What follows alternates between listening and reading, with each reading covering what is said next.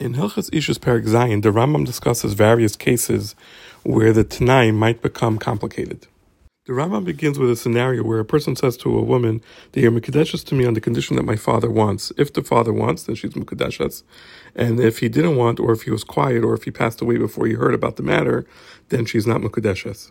The Rambam continues and says, if a person says to a woman, "You're mekadeshes to me on the condition that I have 200 zuz or that I have this big piece of property," if there's witnesses that he has it, then she's mekadeshes, and if not, she's mekadeshes misafik because maybe he has it somewhere. Even if he specifies a place and says, on the condition I have a property in this and this location, and he doesn't have, is she still mekadeshes misafik? The Rambam continues and says that if he says to her, you Mekadeshes to me on the condition that I will show you 200 zuz that I'll show you this piece of property, so then he has to show the 200 zuz she's Mekadeshes, but he has to show it to her, and it has to be his. See Halacha Hey for more details about the piece of land.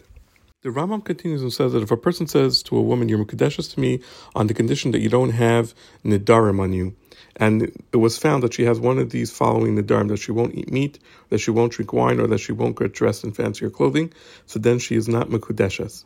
If, however, she has any other neder that she took upon herself that's not from these three, she's mekudeshes. But if he said on the condition that you do not have any nedarim, and even if they found that she has a neder on something very small, then she's not mekudeshes.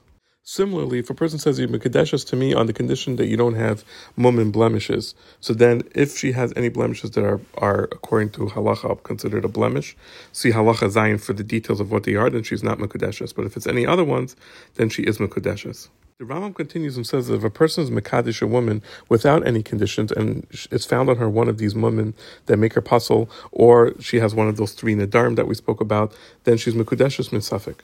Conversely, if he was Makadish on the condition that she doesn't have a neder and she went to a Chacham to be Mate neder, then she's Mekudeshes. See more details about the woman in halacha tes. The Rambam continues and says that if a person says to a woman, "You are mekudeshes to me if I give you 200 zuz within the next 30 days," if he gave it to her within 30 days, she's mekudeshes, and if 30 days pass and he didn't give her, then she's not mekudeshes. But if he says, You're Mekudeshes to me with these 200 zuz, but only after 30 days, even though she used the money within the 30 days, she's still Mekudeshes to him after 30 days. But if they either side reneged within the 30 days, she's not Mekudeshes. Even further, if a second person came and was Mekadesher within those 30 days, then she's Mekudeshes to the second person always, because by the time the first person's Kedushin takes effect, she's already an Eishes Ish, so it doesn't take any effect on her. See more details and scenarios in Halacha Yud Beis. See halacha yud gimel for details of a person who says to a woman that you're mekadeshes to me on the condition that it's except for this person or that this person should be mutar to you even after you're mekadeshes to me. The Rambam continues and says that if a person gives two prutes to a woman and says, you're mekadeshes to me with the first one and the second one is after I divorce you, you're mekadeshes to me again, then that works. And you would have to give a second get. See halacha tes zayin for a scenario when a person says to his friend that if your wife gives birth to a girl, then she's mekadeshes to me with this money. The Rambam continues and says that if a person says to a woman, "You are mekudeshes to me with on the condition I give you a hundred dinars," and he gave her one of the coins, she's already mekudeshes as soon as she takes one. But if he says with these hundred uh, coins and he starts giving it to her and counting her, counting to her, then she's not mekudeshes until they count a full hundred. And if even at the 99th coin, they could both renege. See halacha yudches for a scenario where he's mekadesh with a piece of clothing and he says it's worth a certain amount of money and it might not be that worth that value. See halacha yites for a scenario where, where a man and woman were discussing kedushin, and they both didn't agree to each other's terms, and then they want to agree who has to agree to who.